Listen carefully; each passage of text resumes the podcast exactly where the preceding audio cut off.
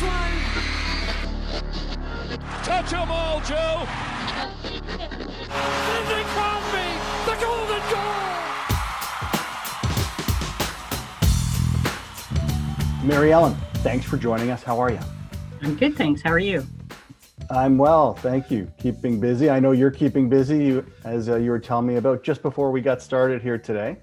Yeah, no, we haven't uh, stopped. It uh, we took a dip for a while, but we uh, took some time to innovate and uh, redo workflows, and we were able to uh, come back in June. So we're pretty grateful.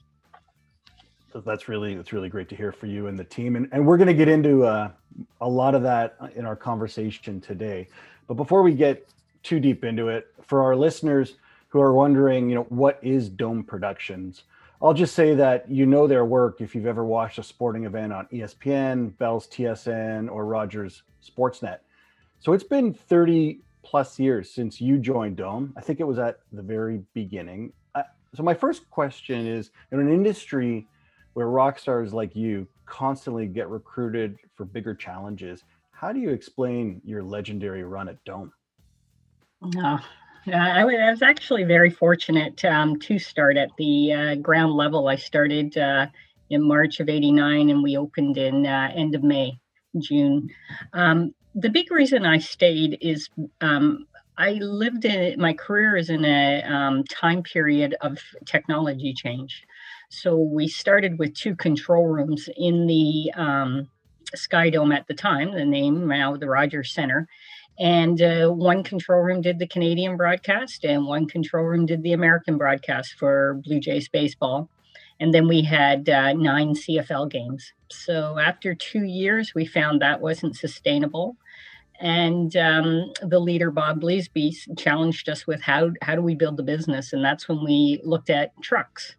And at the time, it was uh, standard definition. We bought two trucks, uh, old trucks, which was a little bit of a nightmare, but we ended up uh, moving forward. And um, then digital came. And so we built the uh, first digital truck in Canada. It's called Netstar, which was the company that owned uh, Dome Productions at the time. And then we went from digital transition to HD. And then that, that was a whole challenge technology to move from SD to HD. And then, of course, we went from HD to 4K. So all of that stuff just kept me going. It's technology that drives me. And um, I'm always a believer that you have to control your own destiny. If you don't make change, it's going to happen and you may be on the outside of it. So I've been very lucky. I'm waiting for the next change, which uh, the pandemic has moved even quicker. so, so I've been very fortunate. But I think the only, the main reason I stayed was change. If it didn't change, I probably would have moved on. And of course, I'm very fortunate of the owners that we have that allowed us to do the changes. You know that that ability to change, and and I know I know your owners very well. I think just for the sake of the audience and and let, us help them understand kind of the ownership. We're not going to talk a lot about this, but so Netstar, rolling the clock back, Netstar owned TSN as well at that time. Is yeah, that correct? So, so when um, the Dome first opened, Dome Productions, it was owned by John Labatt uh, Broadcasting. Um, then uh, Interbrew somehow got involved and they couldn't hold uh, licensings for broadcast stations. So um, Gordon Craig went out and formed a consortium, which included ESPN, uh, management team from TSN, RDS, uh, Discovery, and Dome, as well as the, I think it was the Reitman family and the Brothman family. And then um, that was sold to CTV.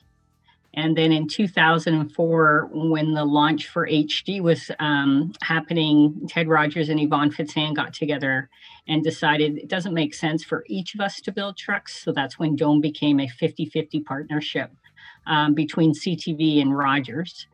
And then when Bell bought Rogers, it's now 50 50 um, Bell Media, Rogers Media. And um, on the Bell side, there's a 33% Bell, and the rest is uh, ESPN. So I always say it's like two divorced parents who are fighting all the time, but they're good parents. And we're, we're going to talk a bit about the when you say parents, you know, who exactly those, those people were over time, you know, just by mentioning names like ESPN and Sportsnet and TSN and Bell. I mean, there's a lot of big names. Some of them we may have had on this podcast already or will have that uh, that you got to work very very closely with. But before we get to them, I still wanted to stick with you for a while here.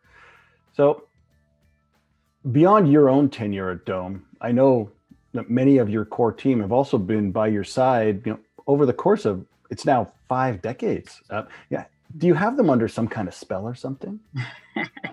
no, I, I, would say that we have always worked as a team. Uh, it, there isn't a hierarchy at Dome. Uh, we're all a team there. Um, and I think I empower them to do um, what they think is right, not necessarily what I think is right. I would say that sometimes it's a little bit of a joke that I have five husbands, and because uh, you get into that relationship where you argue, you go back and forth, and uh, but you make sound decisions and you move forward as a team. Um, I think, um, in terms of Mike Johnson, who I think is the smartest man in television, he, I think it, what makes him stay is that challenge of change. Like I remember going in one day and telling him that we're going to put um, uplinks on tractors, and he says, "Well, I don't think that's going to work." And I'm like, "Well, figure it out." And we move forward, and it was the same with um, when Rogers wanted, Rogers and Bell went to uh, 4K. He was like, "Well, I get a couple of years. I said, no, you probably get a maybe six months to figure it out. And he loves that challenge. His challenge right now is IP. Uh, Chris Budziak, um, I've allowed him to do what he wants to do in terms of building the business, and he does. He does it very well. He has great um, client relations. Joe's my rock on the finance side, which every good leader needs um, a true uh, finance person that keeps you in line. And then we all know Bruce. Yes, we do. he's he's the one that uh, keeps. He he he looks out there and like he's been on betting about two years ago and keeps me just um, introduces all these new uh, things that businesses that we should go down. We argue all the time, and then we pick a a line in the sand and then we go for it. So again, I think I think it's because um, we are a small company and we can try things. We can R and D things. We can uh, maybe go down the wrong path and stop and say, "Hey, wait a minute," and go down another path. So I'm very lucky to have that team. I will say that. You know, the team and the mandate that you have, and that openness for change, and and just for the audience's sake, you know, I met. She's known as Mel in, in, in her circles. We, although her, her name is Mary Ellen, obviously, I got the chance to meet Mel. Um, probably about 10 years ago about uh, when i was working for rick chisholm or we refer to him as chiz he was on our very first podcast episode that we recorded and you know coming out of my journey with with the olympic consortium and then going into tsn it's amazing to hear you talk about you know change and the continuous uh, mandate for change within dome productions because and we're not going to talk very much about this but when i was at tsn and I was only there for actually two years. But in the first year, it was all about change, and the second year, it was all about staying the same and status quo. And that's ultimately why I decided I needed a different challenge. But uh, during that time and during that cycle, I knew about all the innovation that you were doing, and uh, it was always exciting to me. And I'm really glad that we're getting the chance today to catch up and uh, and keep keep the relationship going. I wanted, uh, just for the record, really, I wanted you to try and list all of the bosses that you've had over your 30 years uh, with Dome Productions? Uh, in terms of Dome Productions, um, I really only had, well, I, I, ended up having two bosses. One was Bob Bleasby, who's my mentor, and I just like learned so many things from him, and he allowed me to grow. Uh, then I had Phil Keeling for a very, very short time. He came from the post world. And then my next one was um, Ivan Fecan asked me to run Dome. And so I think at that time it was Bart Yabsley who reported into Rick Brace. I reported to a board. I had okay. Nikki Moffat from CTV. I had Tony Viner at one time. I had Doug Beeforth at one time. Wayne Yupman. Um, yeah, just a ton of them.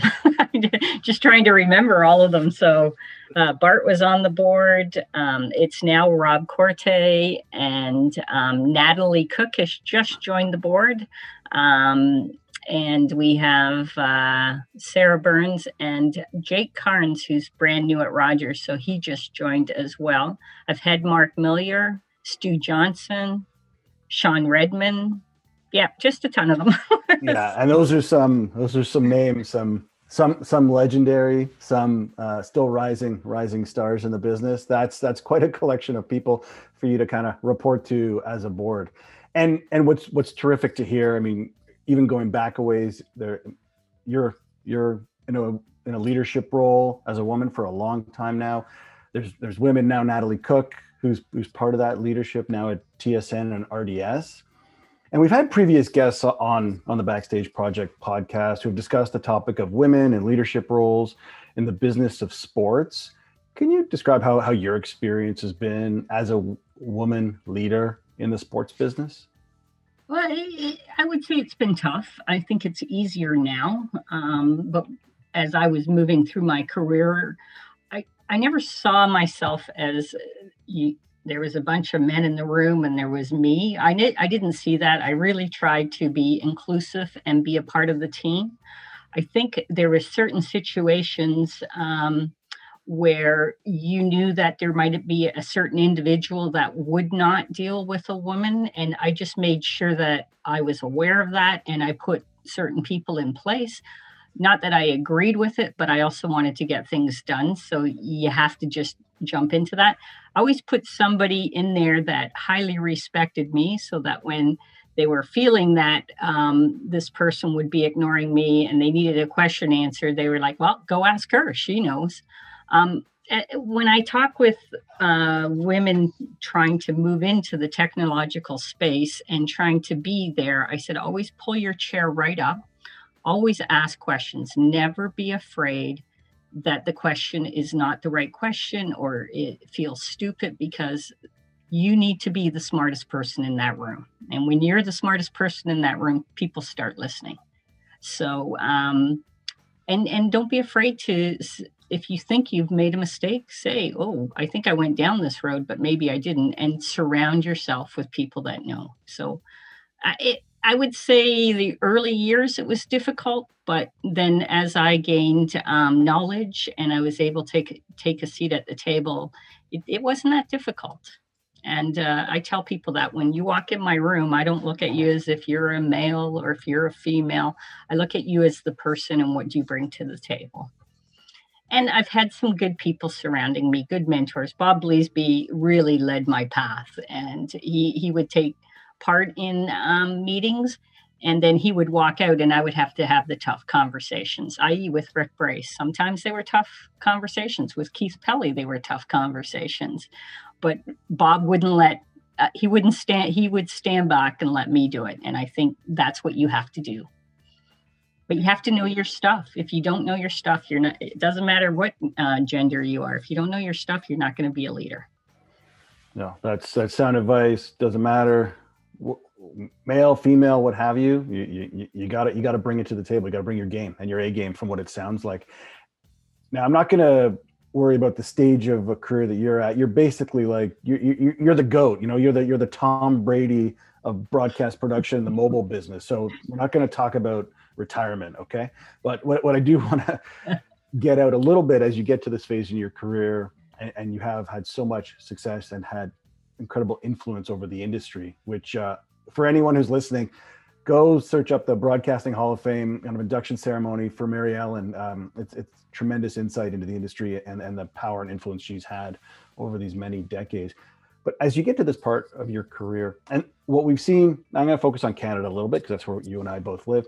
We have seen several initiatives uh, around supporting uh, the advancement of women in sport, business sport, sport, are, are, there any organizations that that you are a part of or, or hope to be a part of as as you kind of pass look to pass the torch at some point in the future to other strong female leaders?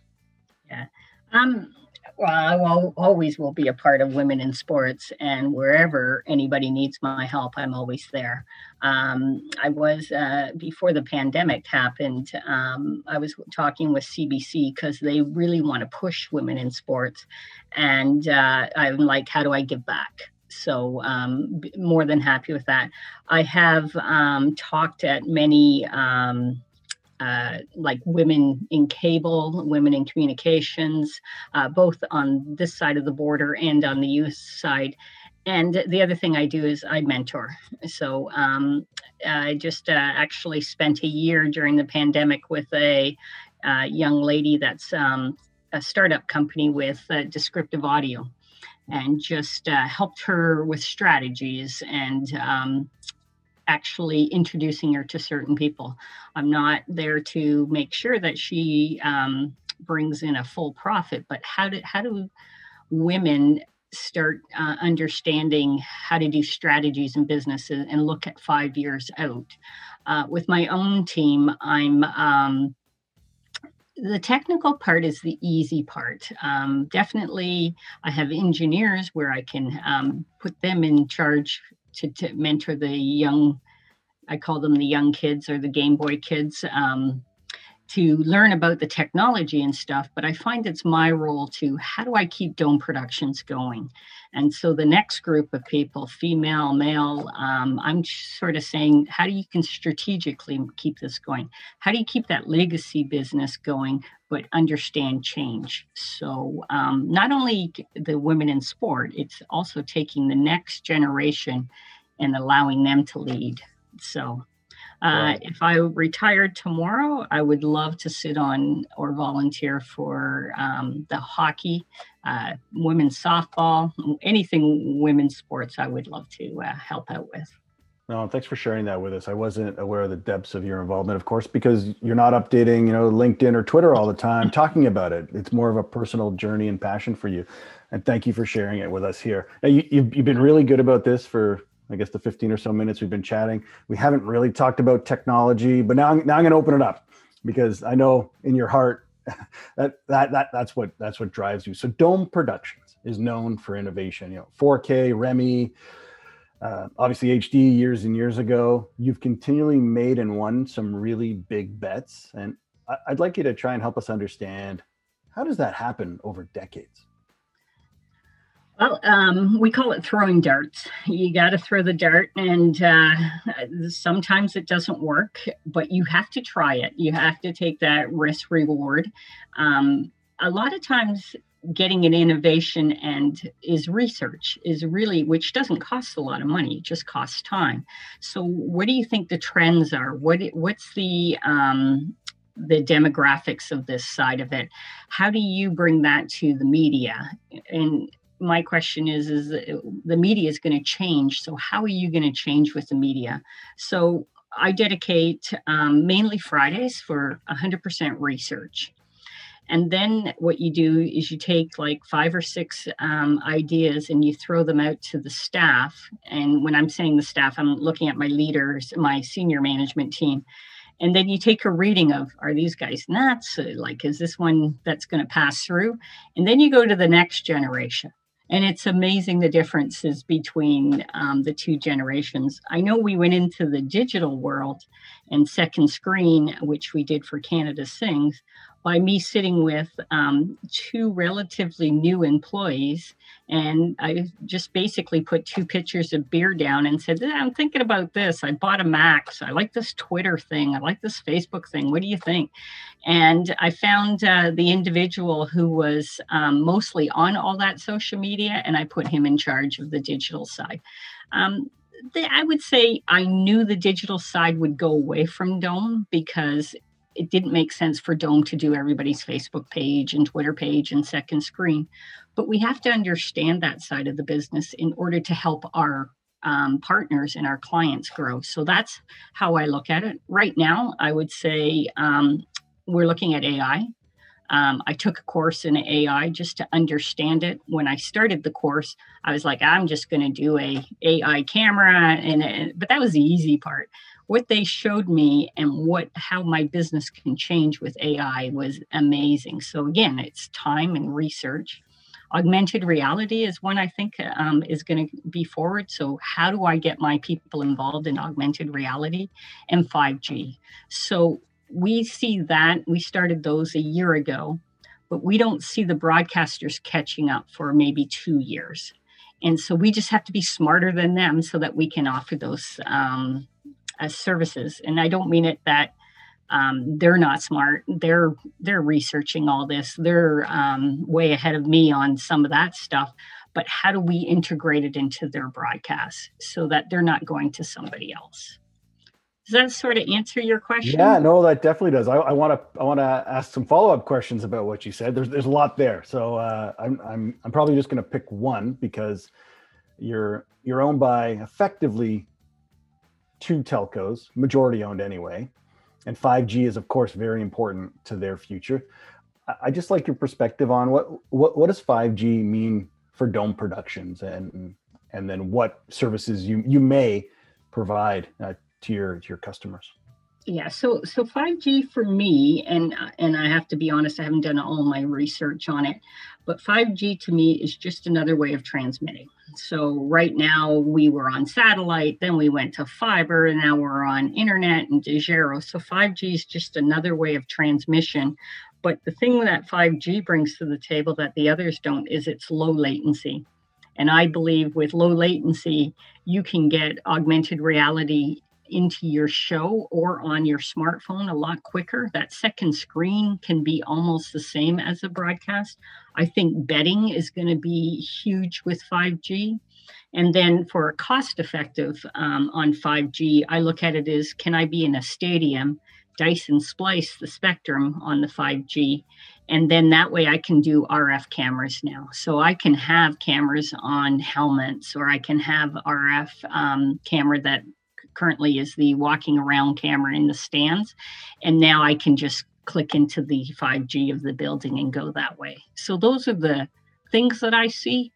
Who knows? I might be totally wrong, but those are the three darts we threw, and we're going to test it now and then work with our, our partners. So the nice thing of having um, telecom partners is to say, hey, can I have a slice of this 5G? But keep in mind, they have their own um, initiatives, and I may disrupt them, and I may say, be told, you know what, we're handling this side of it. But then I look at, I have a whole third party business, which aren't my owners, that I say, can I use your wealth of information to bring to them?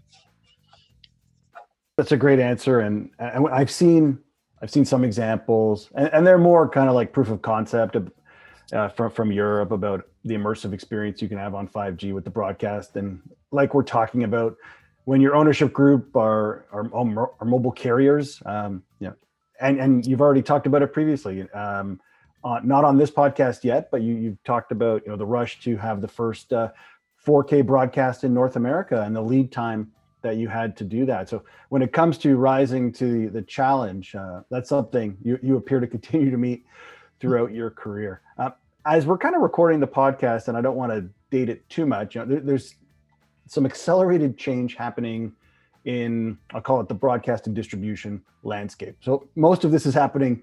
Uh, this is way downstream from where Dome Productions operates mm-hmm. today, but we are seeing you know NBC with uh, the launch of Peacock, and and we're just hearing about you know the closure of NBC Sports Network, and I think just today we heard that like WWE is doing a deal with Peacock to stream on there. So I'm not expecting you to have all the answers of all of these things. But w- what I would like to discuss is from your purview as being basically the supplier of the broadcast um, to so many networks uh, that really go around the globe, even though you might be broadcasting it in Canada, the US from your truck, those signals go everywhere. How do you see the change in distribution um, affecting your business? Is this something that you discuss with your management team as you look at opportunities, or is this just another, you know, opportunity for you to grow and innovate the business? So again, we saw streaming happening a while ago when digital hit. We like, I'm a huge fan of Crave TV, and I remember when Crave um, wasn't even started yet, and Netflix and being part of that. Netflix is going to come in, and I'm like, doesn't matter how it's distributed, people still want content. So to me, we're actually in a good situation because we're facilitators. So if um, people want content, they need facilities to um, produce content. If people want to um, start their own streaming service, they need facilities to set that up. So at one point in time, we were talking about instead of master controls, we were talking about streaming master controls and how do you put ads into streaming. That and that was a long time ago. Now there's a way to put them in and stuff like that. So um, the only thing that I see changing on a facility side is it's going to be different. It's going to be lower budgets and we have to consolidate how we can do things together. So that's what I see, but I still see that they need facilities and they need somehow to get to that, whether it's an app, whether it's um, Fibe TV, whether it's Roger servers, they still need to figure out how to get to that. And then how do you monetize that? So how do you put those um, ads in and stuff like that?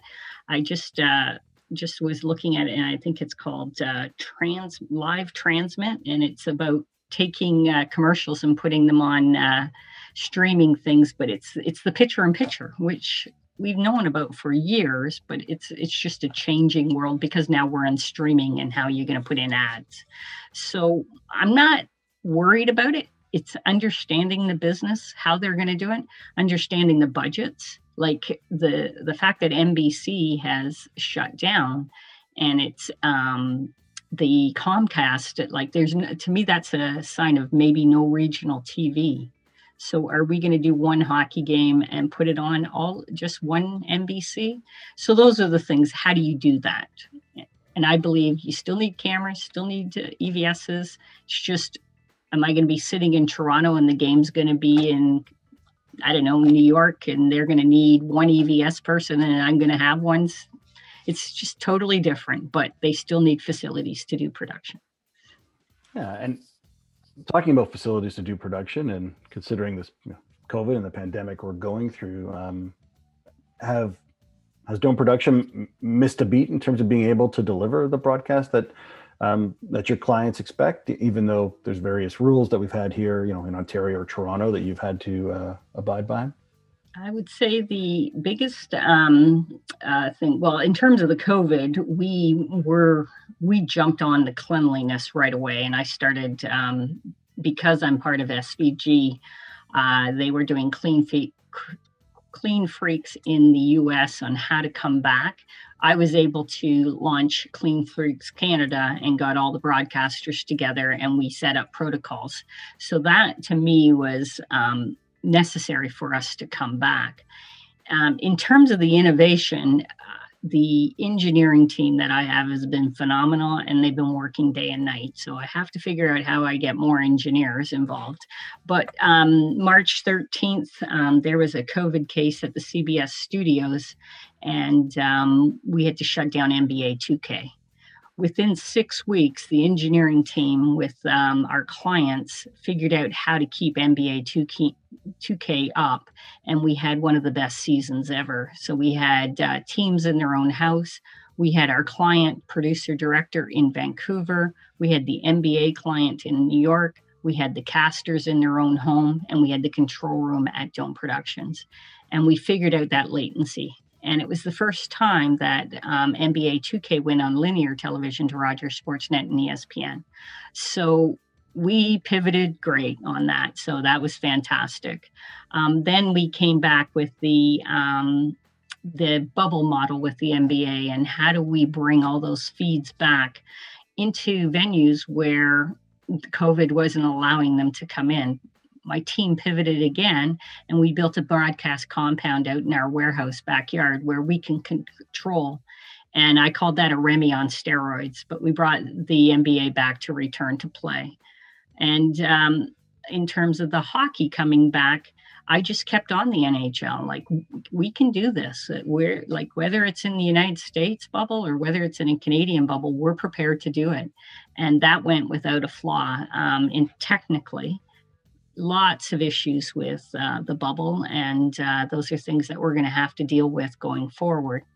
And now, how we're doing hockey has been a challenge, and it's an engineering challenge. But I just say, figure it out, and they have. Um, a lot of it is a partnership with the um, Bell Media Engineering team and the Rogers team as well. So it's going well. I think there's a couple of uh, blips in terms of latency, but you know what? Every game's getting better well, you know, you've been doing this for over the span of, of five decades. We haven't even talked about Olympics, where you basically, you know, through Bell and Rogers at the time, they produced the whole 2012 London Olympics from Toronto. Uh, very few, very few feeds, uh, uh, unilaterals anyway, over there in London, which obviously that's where you and I, you and I first met. It's been it's been great chatting today, Mel. There's there's a few questions that, that we ask every guest that uh, that joins us on the Backstage Project podcast, and uh, I'm going to hit you up with those uh, with those now. Okay. So, if you had to pick one moment in your career uh, that was the most memorable, uh, which would it be? It's it's tough. Um, I have two moments. Um, one is the 1988 Calgary Olympics because it was my first Olympics, and I was just so thrilled to be there. But the most rewarding, absolutely, was 2010 to um, put curling, hockey, um, both women's and men's, and the figure skating on, plus support Bell Media. That that was phenomenal. I just love the Olympics. Yeah, as do I. And that 88, I mean, that 88 reference, um, we, know that, you know, people who have, uh, who've already been on the podcast and people we obviously know, whether that was Keith or Rick. I mean, 88 was something that not all of them got a, got a chance to be a part of. And uh, they didn't make that mistake twice uh, when it came yeah. time to do 2010. Yeah, no, I was uh, very fortunate um, because of my uh, versatility. I could do camera, I could do prompter, I could schedule, I could do whatever they needed. Um, Rick Brace allowed me to go. He was executive producer at the time, and he goes, "I believe in her. We're going to take her."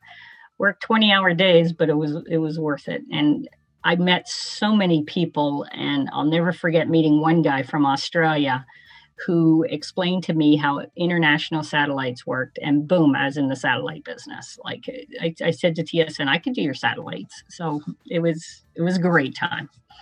And 2010 just brought it all together. Well looking at that those opportunities to to be that sponge and then take that, that knowledge and and spin that into something greater something with uh, that you can scale um, that's that's the you know, sign of a, an incredible leader. Um, as you think to the the newer generation, your younger staff or people that are, are looking to come into the production business, you already said you're looking for engineers. You know, what advice do you have for people that want to get into this space? Um, I would say number one, learn. Whatever you can do, learn every day. And if, if you're not learning every day, find something to learn.